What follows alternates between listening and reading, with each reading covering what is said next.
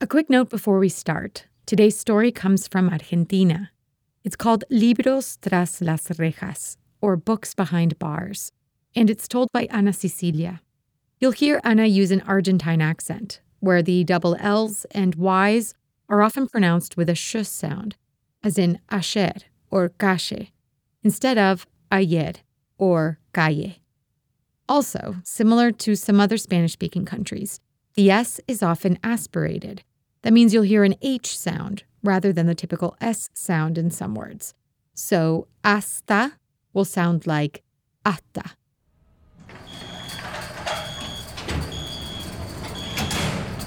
It was October 2017, and Ana Cecilia, an Argentine journalist, was entering a prison in the city of La Plata. At the door, the guards asked her some questions and checked her ID. When they finally let her in, the guards stayed glued to her side, unlocking and relocking gate after gate as they went. Yo escuchaba gritos y música a la distancia. Estaba muy ansiosa y tenía muchas ganas de entrar. Era la primera vez que yo iba a una cárcel. Caminé por un campo de fútbol hasta llegar a un gran patio. The patio had damp walls. Recently washed clothes hung from the windows. Finally, they reached the pavilion, where the prison's classes were held. A group of students was already waiting, sipping on the traditional Argentine tea yerba mate. Ana had been invited to discuss her work with the inmates at a literature workshop. But looking around, she didn't see any books. Me sentí cómoda cuando entré. Los alumnos me escuchaban con mucha atención y me respetaban. Les dije que yo vengo de una familia con pocos recursos y que los libros cambiaron mi vida. Luego les dije que tenían que escribir sobre ellos mismos. Yo me fui a casa con sus hojas escritas a mano. Esa tarde me sentí muy agradecida. The experience was so rewarding that a few months later, when Anna was invited to become the teacher of the writing workshop, she didn't hesitate to accept. But one thing came to mind immediately the people she would teach how to write didn't have access to any books. Para poder escribir, primero es necesario leer. Así que yo empecé una campaña en las redes sociales para recolectar libros.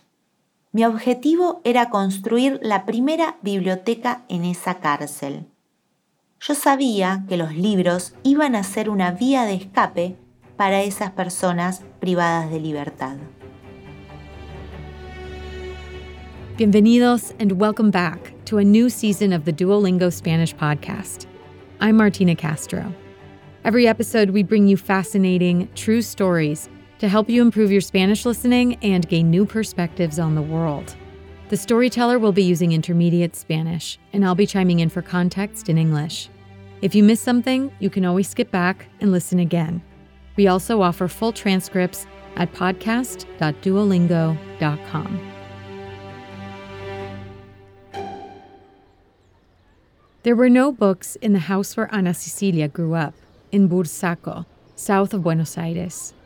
Her father was a metal worker, and her mother made a living cleaning houses. What they earned was barely enough to feed the family. Mi padre me regaló mi primer libro cuando yo tenía ocho años.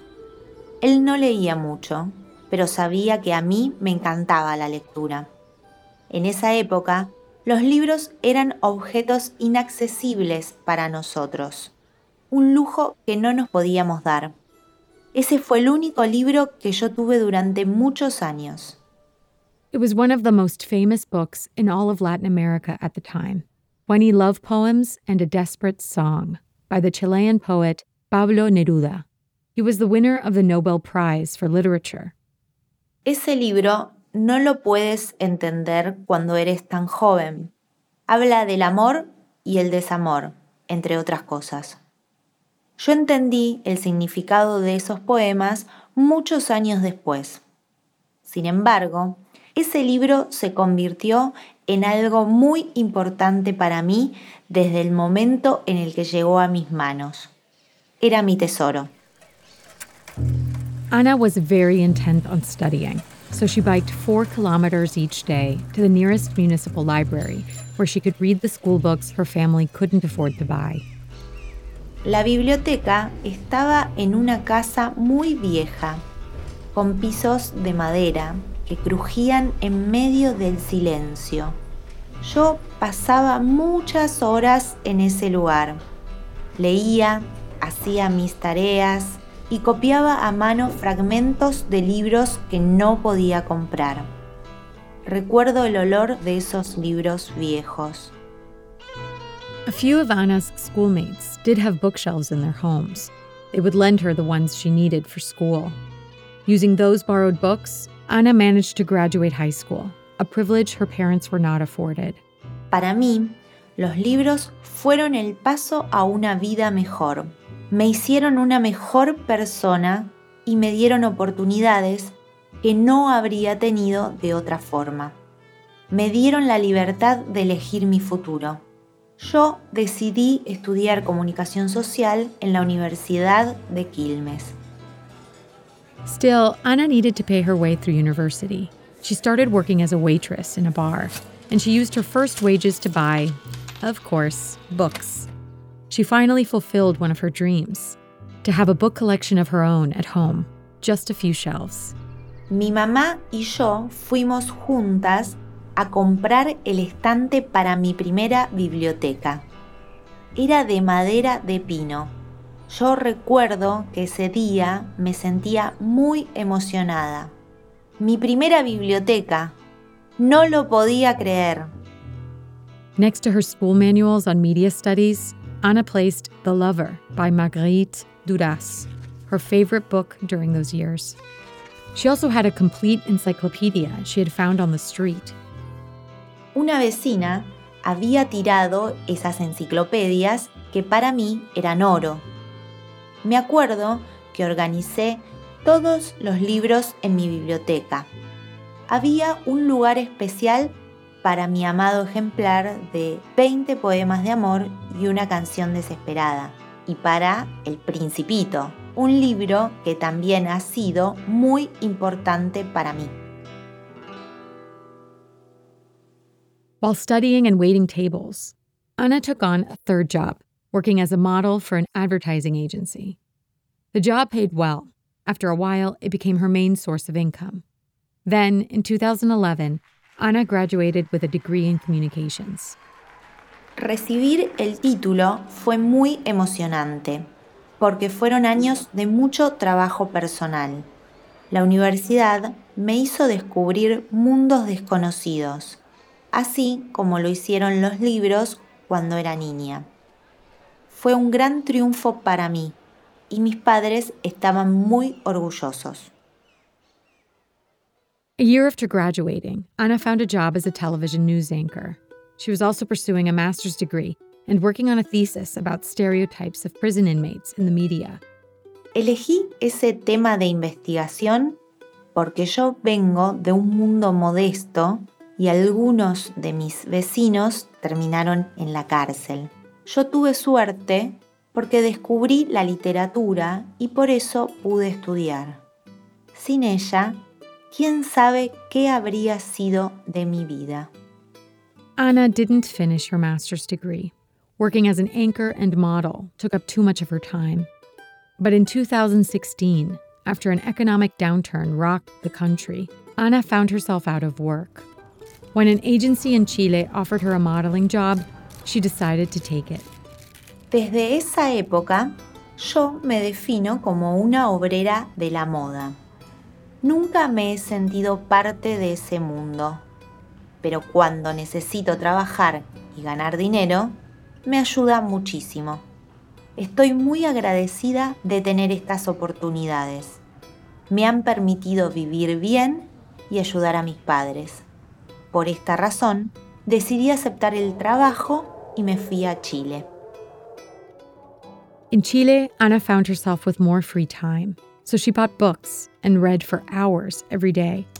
Además, comencé un blog que me dio la oportunidad de reconectarme con la escritura.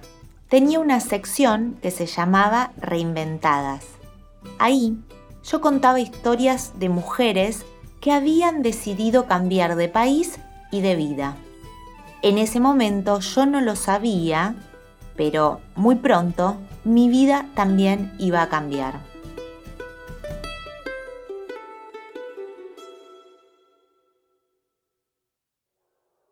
Ana Cecilia returned to Buenos Aires in 2017 after a year in Chile. That's when she was invited to the writing workshop in Penitentiary Number 9, a men's prison in the city of La Plata. The organizers wanted her to talk about her blog and the concept of reinvention. She accepted. Mi interés por descubrir el mundo de las cárceles nació cuando comencé a trabajar en la tesis de maestría, que desafortunadamente no pude terminar. La noche, antes de ir por primera vez a esa cárcel, yo estaba muy ansiosa. Yo no quería llamar la atención con mi cuerpo. Entonces, para estar cómoda, decidí vestirme con una túnica gigante. During the workshop, Anna's students were very engaged. They asked a lot of questions and wrote about their lives. The workshop was such a success that the organizers asked Anna to teach on a regular basis. She accepted and began to get to know her students better. Yo me di cuenta de que la mayoría no había terminado la escuela primaria. Muchos de ellos no sabían leer ni escribir.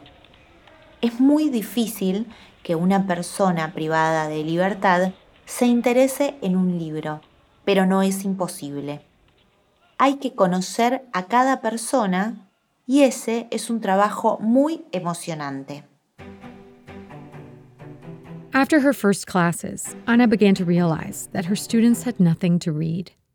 In Argentine prisons, Books are typically only available to inmates enrolled in formal degree programs, which Anna's students were not.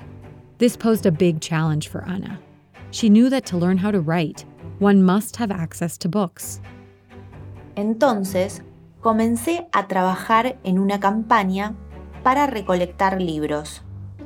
Lo publiqué en mis redes sociales y la respuesta fue inmediata recibí muchos libros de amigos y desconocidos. Las personas me los llevaban a mi casa o yo los iba a buscar en mi auto. Hice una selección con los 340 mejores libros. The donations included all kinds of books textbooks, novels, poetry, even children's books for people who were just starting to read. The books were sent to the penitentiary, but it took time for the inmates to lay hands on them los guardias inspeccionaron todos los libros para verificar que no había nada dentro de ellos. Es muy difícil meter libros a una cárcel porque hay que pasar por muchos filtros burocráticos. Sometime later, when Anna came back to teach one of her workshops, the students greeted her with a big surprise. Cuando yo llegué, vi que los libros ya estaban ahí los guardias los habían dejado en unas cajas y mis alumnos los habían organizado en una estantería pintada de blanco que se transformó en nuestra biblioteca. The library was up and running, and Anna went on with her workshops. Her ultimate goal was to help her students understand that books could offer them some kind of freedom. Each workshop, or taller, lasted three hours Together, they would read book excerpts or newspapers. Then she encouraged her students to write. A veces, yo hacía meditar a mis estudiantes y les pedía que escribieran la emoción que sentían durante esa meditación. También los hacía escribir poemas. A medida que pasaba el tiempo, yo me daba cuenta del impacto que estos talleres tenían en mis alumnos. One of her students was Alexis. When the workshop started, he was quiet and withdrawn. But as days went by, he began to write, read out loud, and offer his opinions in class. Un día, nosotros leímos Antología Poética de Jorge Luis Borges, uno de los maestros de la literatura argentina y universal. Era un libro de la nueva biblioteca. La clase siguiente Fui a la biblioteca para pedir el libro y continuar la lectura, pero no estaba. Alexis told her that the book was in his cell. He had been so absorbed in reading it, he had forgotten to bring it to class. And even though it was a challenging book, he was already halfway through. Escuchar eso fue muy emocionante para mí, porque me di cuenta de que, gracias a la literatura, Alexis se estaba abriendo a nuevas ideas y eso lo iba a ayudar a salir mentalmente de la cárcel. Jonathan, another student, told Anna that he had never read a book. He had been kicked out of school in first grade because he had stolen a teacher's wallet. Al principio, él era muy tímido y no le gustaba leer en voz alta porque se sentía inseguro, pero después mejoró mucho. Jonathan fue expulsado del sistema de educación desde muy chico y no pudo volver a entrar. Por eso, su trabajo y dedicación fueron tan importantes. Despite these small advances, which gave meaning to her mission, Anna realized how difficult it was to maintain the workshops. Many things could happen inside a prison during a short period of time. Los principales obstáculos eran los problemas de salud y los cambios de humor. En las cárceles argentinas, las personas son inspeccionadas permanentemente. También las cambian de lugar sin aviso y esto tiene un impacto fuerte en ellas. Por esta razón, a veces, ellos no querían escucharme o simplemente ya no estaban ahí. Some of the students' relatives sent her thank you notes. Many times, they also complained about the poor conditions in which the inmates lived. Recibir mensajes de agradecimiento era muy satisfactorio. Sin embargo, yo comencé a sentir la responsabilidad de compartir en las redes sociales y en los medios de comunicación la difícil realidad de los habitantes de las cárceles argentinas. Through her workshops, Ana learned about the reality of prisons in Argentina. Many of them are overpopulated and run down. Often, inmates sleep on the floor and don't get enough to eat. En ese contexto, llevarles libros a personas que duermen en el piso y que no tienen comida podía parecer extraño, pero eso era lo único que yo podía hacer para hacerlos sentir mejor. Yo sabía que un libro podía ayudarles abrir sus mentes y ofrecerles cierto tipo de libertad. After that first experience in Penitentiary Number 9 in La Plata, Ana took her library project to several more prisons. She donated 300 books to every single one of them. En febrero de 2020, yo inauguré la séptima biblioteca en una cárcel. Fue la primera biblioteca con libros feministas y con perspectiva de género en una cárcel de mujeres. Tuve que esperar cinco meses para obtener la autorización. Fue hermoso y emocionante.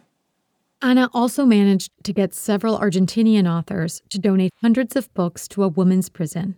Some were books they had written, some were classics, Ana herself wrapped and delivered every single one of them for International Women's Day.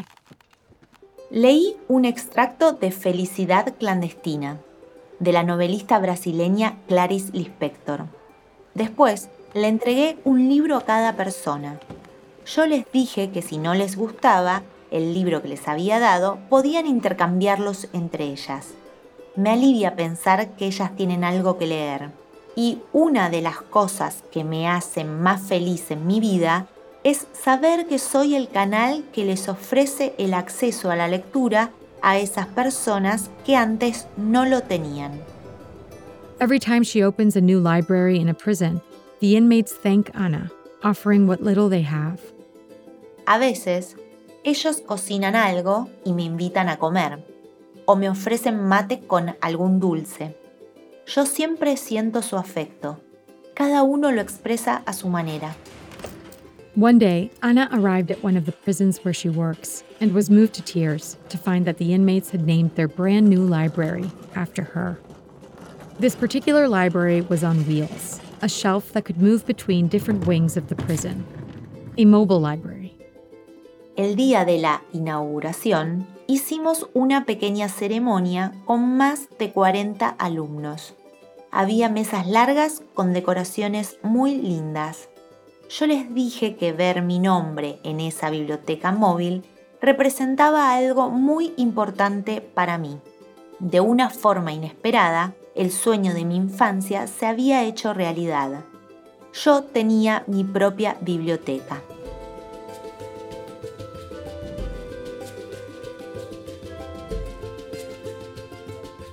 Ana Cecilia is a journalist and communication specialist.